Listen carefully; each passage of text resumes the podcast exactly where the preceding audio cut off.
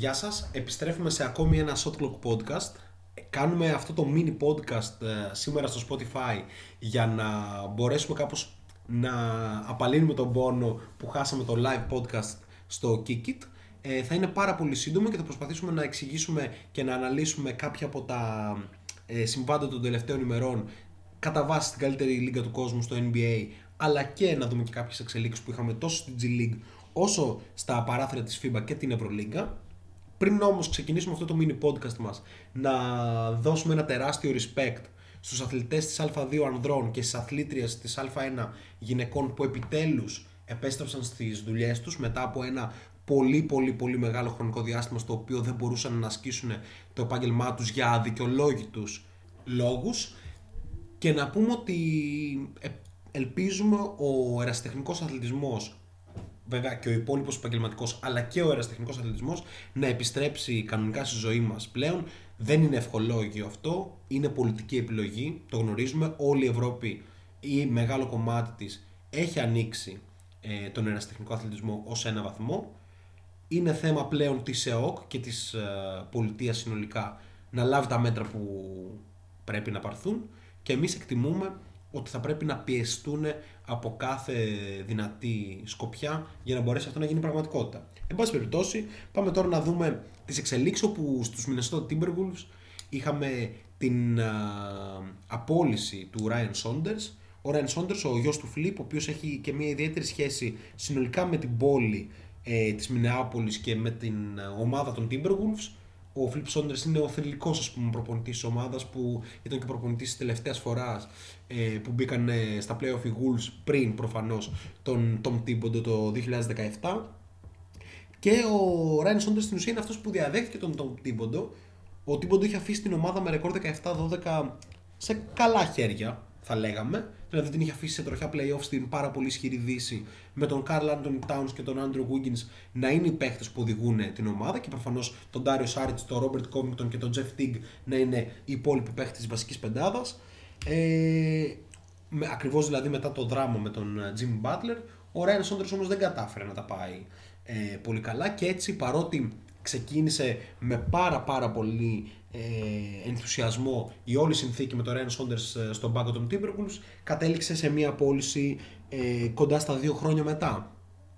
Από τον Ryan Saunders η αλήθεια είναι ότι δεν είδαμε πράγματα που θέλαμε να δούμε αν εξαιρέσουμε το γεγονός ότι ε, βοήθησε πάρα πολύ τόσο τον Andrew Wiggins να κάνει μια εξαιρετική περσινή σεζόν, παρότι πολλοί δεν το είδαν γιατί κανένας δεν παρακολουθεί ε, τους Timberwolves. Και αν εξαιρέσουμε το γεγονός ότι όντως ε, βρήκε έναν τρόπο να ξεκλειδώσει αμυντικά τον Carl Anthony Towns, ο οποίος μέχρι να ασχοληθεί μαζί του ο Ryan Saunders ήταν πραγματικά ο χειρότερος αμυντικός ε, ψηλός της Λίγκας μετά τον ε, Enes Kanter.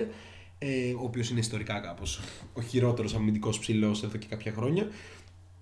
Εν πάση περιπτώσει, δεν μας έδειξε κάτι άλλο προπονητικά, δεν μας έδειξε ότι μπορεί να έχει ένα καλό defensive scheme, δεν μας έδειξε ότι έχει κάποια επιθετική φιλοσοφία, δηλαδή είναι ένας uh, analytic driven προπονητής, αλλά δεν αρκούν τα analytics για να φτιάξεις μια καλή επίθεση. Δεν αρκεί να μην σουτάρεις mid-range και να προσπαθήσεις να έχεις ελεύθερο τρίποντο για να έχεις μια ε, καλή επίθεση. Πρέπει να έχεις playbook, πρέπει να έχεις on the fly coaching, πρέπει να ξέρεις να καταρτάς το roster σου, να εκμεταλλεύσει τους παίκτες σου κτλ. Δεν είδαμε όλα αυτά από τον Ryan Saunders. Ε, είδαμε και κακές επιλογές όπως ε, ε, ο τρόπος με τον οποίο διαχειρίστηκε όλος ο, όλο, όλο το franchise της Minnesota την ανταλλαγή του Wiggins ε, με τον Russell και το γεγονός δηλαδή ότι από αυτή την ανταλλαγή η Minnesota χάνει και το pick της το φετινό αν δεν είναι top 3 protected σε ένα πάρα πολύ γεμάτο draft και καταλαβαίνουμε ότι όλα αυτά συνετέλεσαν ε, σε συνδυασμό με την φετινή κάκιστη σεζόν ε, των Timberwolves με ένα roster που κανείς δεν περίμενε ότι θα πάνε τόσο χάλια ε, να αφήσουν τον Ryan Saunders να συνεχίσει αλλού την καριέρα του. Νομίζω ότι παρά τα 32 του χρόνια θα κάνει κάποια χρόνια ακόμη ε, ως βοηθός για να μπορέσει να βρει τη σταδιοδρομία του ως ε, head coach, αν ποτέ το βρει, γιατί τα πρώτα δείγματα ήταν πάρα πολύ αποθαρρυντικά, παρά το γεγονός ότι είναι συμπαθέστατος ε, σαν ε, προσωπικότητα, τουλάχιστον από αυτά που έχει δείξει ε, στο κοινό της Μινεσότα τα τελευταία χρόνια. Ε, Ποιος είναι η επιλογή όμως για την αντικατάσταση, είναι ο Finch. Ο Finch, ο οποίος είναι βοηθός, ήταν βοηθός τους Raptors και είναι ένας well respected coach στη λίγα. Να πούμε ότι έχει και ένα αρκετά σημαντικό παράσημο που είναι το Coach of the Year στη G League το 2010 και νομίζω ότι θα δούμε αρκετά όμορφα πράγματα από το Finch στη Μινεάπολη, καθώς είναι ένας προπονητής που αναμενόταν να πάρει κάποια στιγμή την ευκαιρία του. Ο Γκέρσον Ρώσα έχει συνεργαστεί μαζί του στους Vipers, όταν ο Vipers ήταν υπεύθυνο, όταν ο. Με συγχωρείτε, όταν ο Γκέρσον Ρόσας ήταν υπεύθυνος για τους Vipers ε, το 2010 ε, στην D League τότε. Ο, ο Finch ήταν ο προπονητής και έχει δείξει ε, αρκετά ενδιαφέροντα πράγματα. Προφανώς είναι παιδί του Ντάριλ Μόρε και του Μάικ Νταντόνι συνολικά στην, ε, στη φιλοσοφία, αλλά έχει πολλές διαφορές, ιδιαίτερα με τον Μάικ Νταντόνι, στο κομμάτι της αντίληψης και της χρήσης των analytics, είναι πολύ περισσότερο προπονητής που θέλει να βλέπει ball movement, ε, ε, κίνηση των παιχτών μακριά από την μπάλα και αναμένουμε να δούμε πώς αυτό θα γίνει πραγματικότητα σε μια ομάδα που έχει τον D'Angelo Russell ως ε, βασικό point guard, που είναι ο ορισμός του παίχτη που δεν παίζει με τίποτα μακριά από την μπάλα, ίσως ο χειρότερος off-ball ε, παίχτης από αυτούς που είναι ας πούμε starting point guards μετά τον Τράι Young, ο οποίος είναι ένας πραγματικά κακός παίχτης σε αυτό το κομμάτι και προφανώς ο Καρλ Άντων Τάουν, ο οποίος έχει μάθει ένα στατικό παιχνίδι από την πρώτη στιγμή που μπήκε στη Λίγκα. Βέβαια, από την άλλη, υπάρχουν παίχτες σε αυτό το ρόστερ όπως ο Ρίκι Ρούμπιο ή όπως ο Μαλίκ Μπίζλι που έχουν σαφέστατα εξαιρετική δυνατότητα να παίξουν μακριά από την μπάλα. Αυτά λοιπόν ε, για τους Timberwolves. Συνεχίζουμε με τους ε, Milwaukee Bucks στο δεύτερο κομμάτι ε, του σημερινού podcast καθώς θα πρέπει να συζητήσουμε παρότι νίκησαν χθες ε, τους Kings να συζητήσουμε για το πώς έχουν φτάσει οι Milwaukee Bucks στο σημείο να έχουν 13 ήττες και αν η απουσία του Drew Holiday είναι καθόλου υπεύθυνη γι' αυτό. Νομίζω ότι το συγκεκριμένο κομμάτι χρειάζεται μια περισσότερη ανάλυση. Αφενός, θα πρέπει να πούμε ότι όντως οι Milwaukee Bucks έχουν δείξει καλά στοιχεία φέτος στο κομμάτι του, του πειραματισμού και όπως δήλωσε και ο Γιάννης Αντιτοκούμπο, όντως αυτό το διάστημα επιδιώκουν να, να πειραματιστούν και να αλλάξουν την άμυνά τους, να παίξουν αλλαγές στην άμυνα και αυτό είναι κάτι που δεν μαθαίνεται εκτός της προπόνησης. Άρα χρησιμοποιούν πάρα πολλά μάτς για να προπονηθούν και έτσι εξηγούνται και πάρα πάρα πολλές ε, λάθος αντιμετωπίσεις που έχουμε δει από τους παίχτες με χαρακτηριστικότερο τον τρόπο με τον οποίο επιτρέπουν ε, καταστάσεις όπως η μία πάσα απόσταση ή βοήθειες από τη δυνατή κλπ. Πράγμα καταστροφικό για μια άμυνα πόσο μάλλον στο υψηλότερο επίπεδο ε, μπάσκετ στον πλανήτη, στο NBA.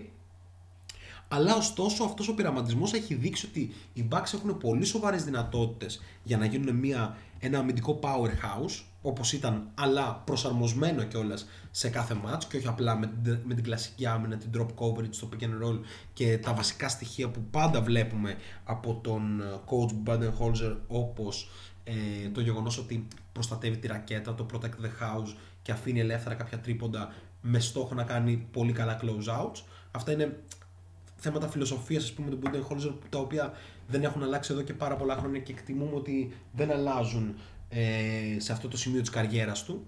Ωστόσο, το γεγονός ότι θέλουμε να δούμε άμυνα με αλλαγές και προσαρμογές από τους Bucks το συζητάμε εδώ και καιρό. Το γεγονός ότι οι Bucks έχουν αρχίσει να το κάνουν επίσης το συζητάμε εδώ και καιρό και το βλέπουμε. Το θέμα είναι το εξής. Το θέμα, και είναι αρκετά σοβαρό αυτό, είναι ότι ο Μπρουκ Λόπez φαίνεται να μην μπορεί να αντιπακριθεί σε αυτό το ρόλο. Και οι αριθμοί το επιβεβαιώνουν, Δηλαδή, όταν ο Μπρουκ Λόπε λείπει από το παρκέ, η άμυνα είναι καλύτερη. Αλλά ο καλύτερος τρόπος για να επιβεβαιώσει κάτι τέτοιο είναι να δεις τον Μπρουκ Λόπε να αγωνίζεται. Τα χρόνια έχουν περάσει, τα πόδια του έχουν βαρύνει, η αντίληψή του, ίσως ακόμα και η ίδια η διάθεσή του να έχει πέσει. Αλλά ο Μπρουκ Λόπε αυτή τη στιγμή θα πρέπει είτε να γίνει trade, είτε να μειωθεί ριζικά ο χρόνος συμμετοχής του. Είναι ε, πάρα πολύ σημαντικό αυτό για τους Bucks για να μπορέσουν να να στρώσουν την άμυνά τους και να μπορέσουν να διεκδικήσουν το πρωτάθλημα και φέτος. Το καταλληλότερο άτομο για να, ο καταλληλότερος παίχτη για να παίξει τη θέση 5 σε αυτό το σύστημα είναι προφανώς ο Γιάννης Αντοκούμπο και αυτό σημαίνει ε, πιο small ball καταστάσεις για εκτεταμένα χρονικά διαστήματα ενός αγώνα, πράγμα που δεν ξέρουμε αν είναι έτοιμος ο Μπούντενχόλζερ να το κάνει. Το θέμα είναι όμως ότι ο Μπρουκ Λόπες κάνει την ομάδα χειρότερη αυτή τη στιγμή και ο ρόλος του θα πρέπει να μειωθεί χαρακτηριστικά. Την ίδια στιγμή φυσικά ένας παίκτης που μπορεί να απασχολήσει έντονα τους Bucks είναι ο Νταμάρκους Cousins, ο οποίος έμεινε ε, εκτός, ε, έμεινε εκτός των σχεδίων ας πούμε των Houston Rockets. Εμάς θα μας προξενήσει εντύπωση βέβαια το να θες να πας σε μια λογική άμυνα με αλλαγές στο pick and roll και να επιλέξεις τον DeMarcus Cousins. Ωστόσο, πολλές φορές το βάθος είναι πάρα πολύ σημαντικό σε μια ομάδα.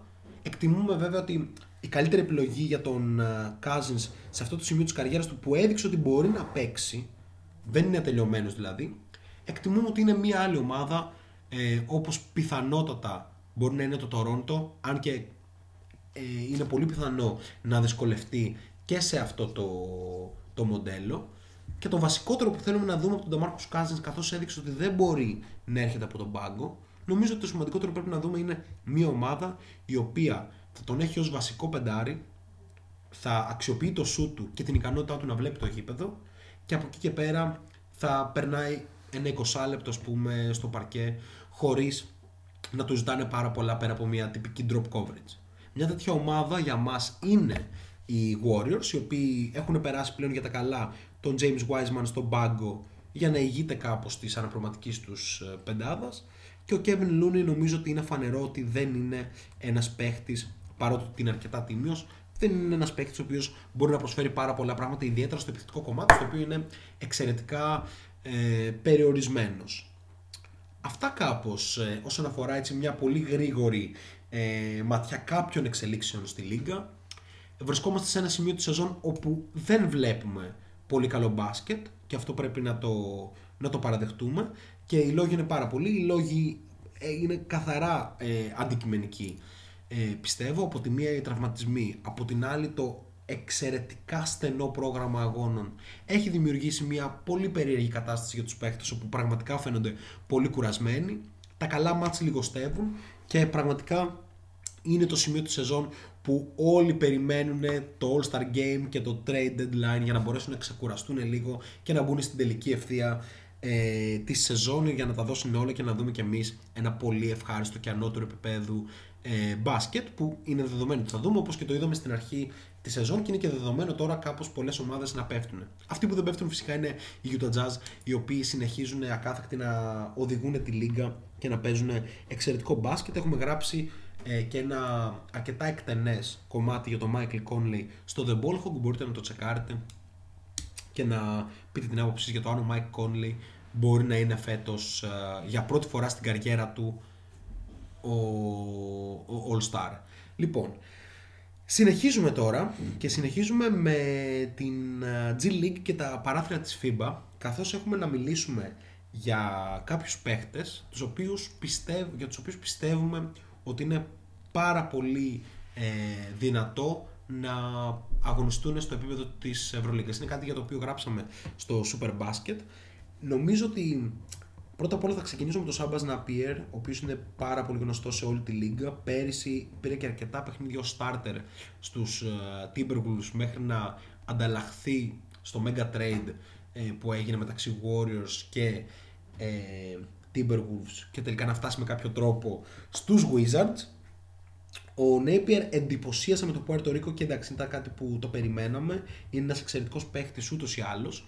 Αλλά το γεγονός ότι δεν έχει βρει ακόμα παραδόξως ομάδα στο NBA, πράγμα για το οποίο είναι πολύ δύσκολο κανείς να φανταστεί ότι μία ομάδα contender ας πούμε δεν έχει πάρει το Sabas Napier για μία ασφάλεια στη θέση του Άσου Νομίζω ότι θα ήταν εξαιρετική επιλογή εκ μέρους του να επιλέξει να κλείσει τη σεζόν σε μια ομάδα της Ευρωλίγκας και να επιστρέψει προφανώς από το καλοκαίρι στο NBA. Είναι ένας παίκτης που μπορεί να αλλάξει τις ισορροπίες, είναι ένας παίκτης που λείπει από πολλές ομάδες και είναι ένας παίκτης που πηγαίνοντα σε μια ομάδα αυτή τη στιγμή θα μπορούσε να την οδηγήσει ακόμα και σε συνεχόμενες νίκες. Είναι τόσο υψηλό το επίπεδό του. Προφανώς ε, ένας παίκτης που μπορούμε να, να δούμε στα ευρωπαϊκά γήπεδα το επόμενο διάστημα είναι ο Ιβαν Ράμπο, ο οποίος έχει πάρει και κάποιο χρόνο συμμετοχή με το Memphis στο προηγούμενο διάστημα, αλλά είναι φανερό ότι μάλλον δεν θα παίξει στο NBA, τουλάχιστον για τις επόμενες σεζόν που έρχεται, αλλά είναι ένας πολύ ευρωλιγκάτος θα λέγαμε ε, παίχτης, ένα, πεντά, ένα τεσσαροπεντάρι το οποίο γίνεται small ball ε, πεντάρι στην Ευρωλίγκα, pick and roll ψηλός, καταλαβαίνετε ακριβώς ε, και ποιο πράγμα μιλάω. Και μιλώντας γι' αυτό προφανώς ένα πρότυπο τέτοιου παίχτη είναι ο Άντωνι Μπένετ, ο οποίος όχι απλά είναι ένας ε, elite ε, pick and roll παίχτης, αλλά είναι, και, είναι και ένας από τους καλύτερους του τριών πόντων στον κόσμο. Πιστέψτε το ή όχι, το έχουμε ξαναλύσει πολλές φορές ε, για το ότι ο Μπένετ εδώ και κάποια χρόνια σουτάρει σταθερά πάνω από 45% στο τρίποντο σε πολλές προσπάθειες, πράγμα που έδειξε και στα παράθυρα της FIBA τώρα με τον Καναδά, όπου σούταρε 46% από το τρίποντο σε αρκετές προσπάθειες στα δύο αυτά μάτς. Ε, συγκεκριμένα 14 προσπάθειες σε δύο αγώνες ε, δεν είναι καθόλου λίγο. Ενώ ε, σίγουρα μιλώντας ε, για παίχτες οι οποίοι μπορούν να περάσουν από την άλλη πλευρά του Ατλαντικού και να έρθουν ε, στην Ευρώπη, σίγουρα θα πρέπει να μιλήσουμε για τον Αμίλ Τζόνσον όπως γράψαμε και στο ε, Super Basket. Είναι ένας παίχτης ο οποίος έχει πολλά πρότυπα 3D παίχτη ε, για το NBA, ωστόσο εκτιμώ ότι δεν θα πάρει ακόμη την ευκαιρία του ε, στη Λίγκα, οπότε πολλές ομάδες στην Ευρώπη που έχουν ανάγκη από κάποιον παίχτη που μπορεί να πλαισιώσει ε, τα φτερά τους, χωρίς να είναι βέβαια ο απόλυτος πρωταγωνιστής, αλλά να παίξει υπό συνθήκες και στο 5, νομίζω ότι αξίζει να δώσουν ε, ε, λίγο σημασία στον, ε, στον Elias Johnson καθώς ε, έχει πάρα πολλά χαρακτηριστικά που ταιριάζουν στο ευρωπαϊκό μπάσκετ όπως η αντίληψή του στην άμυνα, όπως ε, η αθλητικότητά του που μπορεί να κάνει τη διαφορά, όπως η ικανότητά του να διαβάσει ε, φάσεις και προφανώς ε, το τρελό rebounding rate του το οποίο κάνει τη διαφορά ακόμα ε, θα μπορούσε να την κάνει τη διαφορά σε αυτό το σημείο και στο NBA. Μιλάμε για εξαιρετικό rebounder για τη θέση των forward. Δηλαδή είναι δεδομένο ότι αν πάρει χρόνο στο NBA θα πάρει πολλά rebound. Είναι natural rebounder και αξίζει να του ρίξετε μια ματιά. Προφανώς ο Miles Powell, για τον οποίο έχουμε γράψει επανειλημμένα ε, στη σελίδα, είναι ένας παίχτης ο οποίος ε, αναμένεται να παίξει στο NBA τα επόμενα χρόνια. Μέχρι τότε θα το έκανε πάρα πολύ καλό ένα πέρασμα στην Ευρώπη όπου θα μπορούσε να πρωταγωνιστήσει στο μεγαλύτερο επίπεδο και να σκοράρει πάρα πάρα πολλά ε, καλάθια με την ικανότητά του. Είναι ένας παίχτης που μπορεί ε, κατά βάση να σκοράρει μέσα από το σύστημα όσο λιγότερο του δίνεις την μπάλα στα χέρια και όσο περισσότερο τη σουτάρει καταλαβαίνετε ότι μιλάμε δηλαδή για ένα catch and shoot ε, παίχτη καθώς ε, είτε, είτε παίχτη ε, μετά από πουλα αλλά σε πολύ συγκεκριμένες ε, συνθήκες με την έννοια ότι ο Πάουελ δεν πρέπει να του δώσεις τα κλειδιά με επίθεσης γιατί είναι ικανός ε, για πολύ κακό shot selection και παρότι το έχει βελτιώσει λίγο όπως βλέπουμε στους, ε, στους Knicks ε, στη θηγατρική τους στο bubble της G League έχει αρκετούς ε, περιορισμούς ακόμα. Αυτά κάπως για την, για την G League και τους παίκτες που έχουμε δει. Μπορείτε να τσεκάρετε ένα πολύ αναλυτικό μας άρθρο στο superbasket.gr για το οποίο στο οποίο έχουμε γράψει ρε παιδί μου αναλυτικά και για άλλους παίχτες, όχι μόνο για αυτούς ε, που αναλύσαμε τώρα και πάμε να κλείσουμε το σημερινό μας ε, 20 λεπτό podcast με το MVP ladder μας το οποίο συνεχίζεται ε, αλλά με μεγάλες ε, διαφορές καθώς πλέον έχουμε τον ε, Damian Lillard στη θέση 5 μετά από πολύ καιρό λοιπόν ο Lillard ξαναμπαίνει ε, στο, στα MVP cases μας ενώ προφανώς ε, ο Νίκολα Γιώκητς είναι στην τέταρτη θέση και συνεχίζει να μένει κάπως λίγο πιο πίσω πλέον καθώς ε, το γεγονός ότι οι Denver δεν έχουν ε, ανέβει ακόμα στα πατώματα της βαθμολογίας τον κρατάει αρκετά πίσω στο κομμάτι του MVP. Στην τρίτη θέση ε, θα, δούμε κάτι που, θα πούμε κάτι που δεν ε, λέγεται πάρα πολύ αλλά εμείς το εκτιμούμε.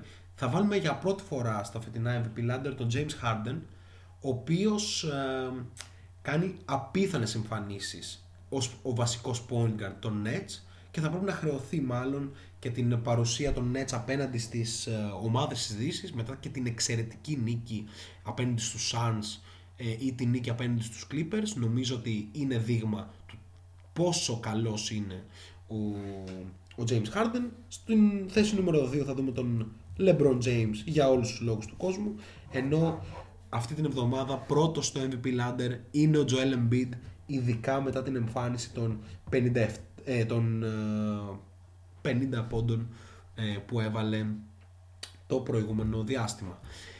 Αυτά λοιπόν και για το MVP Ladder. Στο Rookie Ladder δεν αλλάζει κάτι καθώς ο Lamelo Ball παραμένει πρώτος και σχετικά εύκολα από τότε που ο James Wiseman είναι εκτός. Ο Antman ε, δεν τον απειλεί ακόμα, μιλάμε για τον Anthony Edwards, δεν τον απειλεί ακόμα ε, σημαντικά παρότι έχει δείξει ε, ότι ανεβαίνει και ότι ίσως με τον Finch μπορεί να δείξει και ακόμα καλύτερα στοιχεία. Σίγουρα όμως έχει κάνει το κάρφωμα της χρονιάς και νομίζω ότι σε αυτό θα συμφωνήσουμε όλοι. Ήταν ένα απίστευτο κάρφωμα ε, του Rookie Star των uh, Timberwolves ενώ στο Six Man of the Year νομίζω ότι δεν έχει καν νόημα να το συζητάμε πλέον καθώς ο Jordan Clarkson το έχει κερδίσει ήδη ε, ακόμη και αν ανεπίσημα δεν έχει, ακόμη και αν επίσημα δεν έχει βγει. Αυτά λοιπόν νομίζω ότι ήταν ένα πάρα πάρα πολύ σύντομο podcast στο οποίο σε 20 λεπτά καταφέραμε να δώσουμε μια όσο δυνατόν καλύτερη εικόνα για αυτά που έχουν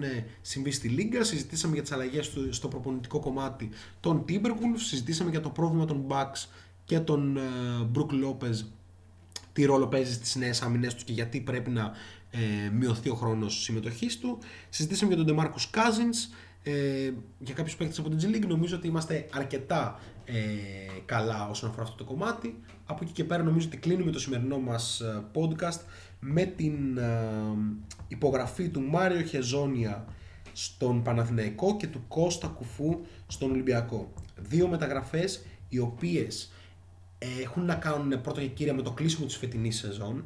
Δηλαδή είναι πολύ πιθανό κανένας από τους δύο να μην βρίσκεται του χρόνου στο ρόστερ για διαφορετικούς λόγους. Δηλαδή ο Κουφός αν δεν πείσει ότι μπορεί να πρωταγωνιστήσει ε, και από την άλλη ο Χεζόνια ε, έχει τα κλειδιά του μέλλοντό του η Μπαρσελόνα στην Ευρώπη. Δηλαδή υπάρχει ένα buyout το οποίο θα πρέπει να είναι αρκετά μεγάλο λογικά αν ο Χεζόνια παίξει με βάση τις ε, ικανότητές του. Αλλά στα πάρουμε λίγο ένα-ένα.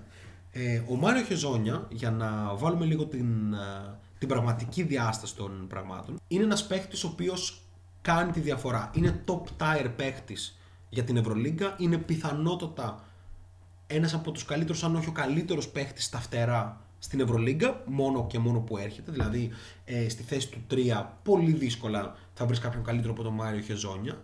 Και έρχεται έτσι ώστε να πάρει χρόνο συμμετοχής για να μπορέσει να παίξει προφανώς και να βοηθήσει την ομάδα του, ε, της Κροατίας το καλοκαίρι, να βρει ρυθμό, αλλά προφανώς και να πάρει ένα καλό συμβόλαιο στην Ευρώπη ή και στο NBA αν τα πράγματα πάνε όπως θέλει. Αποκλείεται να είναι στον Παναθηναϊκό την επόμενη σεζόν. Όχι, δεν αποκλείεται. Απλά ο Παναθηναϊκός λογικά θα πρέπει να πείσει την Παρσελόνα να της τον δώσει, να του τον δώσει και προφανώς να πληρώσει και ένα αρκετά μεγάλο buyout που θα υπάρχει σε αυτή την περίπτωση. Όμως αν ο Χεζόνια είναι αυτό που περιμένουμε εμείς να είναι, που εκτιμούμε ότι θα κάνει σπουδαία πράγματα στα ενεπομείνοντα μάτς της Ευρωλίγκας, καθώς είναι πολύ πολύ πολύ πάνω από το μέσο επίπεδο αθλητικότητας στην Ευρώπη, αλλά και skill wise είναι πάρα πολύ ψηλά σε σχέση με τα υπόλοιπα ε, τρία ρωτεσάρια ε, στην Ευρώπη και είναι ένας παίχτης που μπορεί να παίξει και στο 2 και στο 3 και στο 4 με την ίδια άνεση ε, στο ευρωπαϊκό επίπεδο. Εκτιμούμε ότι ο Μάριο Χεζόνια μπορεί να είναι ο παίχτη που ο Παναθηναϊκός μπορεί να χτίσει γύρω του το μέλλον. Αρκεί να, να πείσει τον Παναθηναϊκό γι' αυτό και ο Παναθηναϊκός να κάνει την κίνηση ε, να πληρώσει αυτό το μεγάλο buyout σε περίπτωση που η Μπαρτσελόνη το δεχτεί. Βλέπουμε ότι υπάρχουν πάρα πολλά αν σε αυτή την περίπτωση. Το μόνο αν που δεν υπάρχει είναι το αν ο Χεζόνια είναι καλός παίχτη ή όχι. Ο Χεζόνια είναι παίκτης που θα πρωταγωνιστήσει στην Ευρωλίγκα σε όποια ομάδα και αν βρίσκεται. Είναι παίκτης που θα κάνει τη διαφορά στο σκοράρισμα, μπορεί να παίξει εξαιρετική άμυνα υπό συνθήκες και αν βάλουμε σε αυτό και το γεγονός ότι δηλώνει Παναθηναϊκός, μιλάμε για μια σπουδαία μεταγραφή. Το βέβαια έχει, ε, ξαναλέμε, ορισμένους περιορισμούς. Τώρα, όσον αφορά τον Κώστα Κουφό, να πούμε καταρχήν ότι ο Κώστας Κουφός αδικήθηκε από το πέρασμα του στην Τζεσακά. Αδικήθηκε και από το τρομερό συμβόλαιο που πήρε, τα 3 εκατομμύρια, τα οποία ήταν πολλά και κάπως φάνηκε σαν να μην μπορεί να παίξει με βάση αυτό το συμβόλαιο. Αλλά κυρίως αδικήθηκε από τον Δημήτρη Τούδη, ο οποίος δεν το χρησιμοποιούσε σχεδόν αιμονικά, ακόμη και στα παιχνίδια που ο Κουφός ήταν εξαιρετικός. Γιατί πρέπει να ξέρουμε ότι ο Κώστας Κουφός πέρυσι έκανε και κάποια μάτια τα οποία ήταν εξαιρετικός.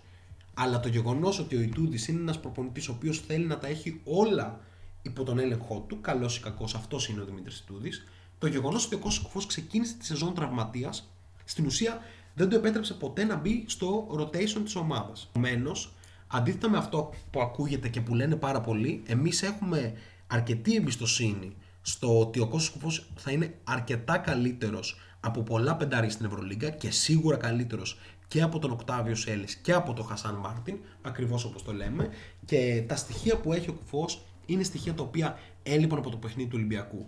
Έλειπε το elite rim protection που μπορεί να δώσει ο κουφός, έλειπε το εξαιρετικό τελείωμα κάτω από την μπασκέτα που μπορεί να δώσει, ενώ να ξέρετε ότι ο κουφός δεν αποκλείεται να επιχειρήσει και κάποια shoot. Πράγμα που προπονεί εδώ και αρκετό καιρό και είναι κάτι που το βλέπαμε παλιότερα στο παιχνίδι του. Δεν θα αλλάξει μια και καλή ε, τη ροή των πραγμάτων στον Ολυμπιακό ώστε να μπει ο Ολυμπιακός στα playoff ας πούμε εξαιτίας του κουφού και μόνο. Ωστόσο εκτιμούμε ότι μπορεί να κάνει πάρα πολλά πράγματα πολύ καλά και να κερδίσει τη βασική θέση του center στον Ολυμπιακό για την επόμενη σεζόν. Πράγμα το οποίο δεν είναι καθόλου λίγο δεδομένου ότι ε, είναι Έλληνας, ε, έχει κάποια χρόνια μπάσκετ μπροστά του ακόμη. Το συμβόλαιο του δεν θα είναι τόσο ψηλό ενώ η αξία του είναι μεγαλύτερη από το συμβόλαιο που υπογράψει λόγω του κακού περάσματο του από την Τζεσεκά. Οπότε ο Ολυμπιακός μπορεί να βγει κερδισμένος σε αυτή τη συνθήκη. Αυτά λοιπόν από εμάς. Ακολουθήστε το Shot Clock στο Facebook, στο Twitter, στο Instagram και στο YouTube και ε, θα τα λέμε ούτως ή άλλως μέσα της σελίδας και κάθε Κυριακή στον αέρα του K-Kit στις 3 η ώρα. Αυτά από εμάς. Ευχαριστούμε που μας ακούσατε και τα ξαναλέμε.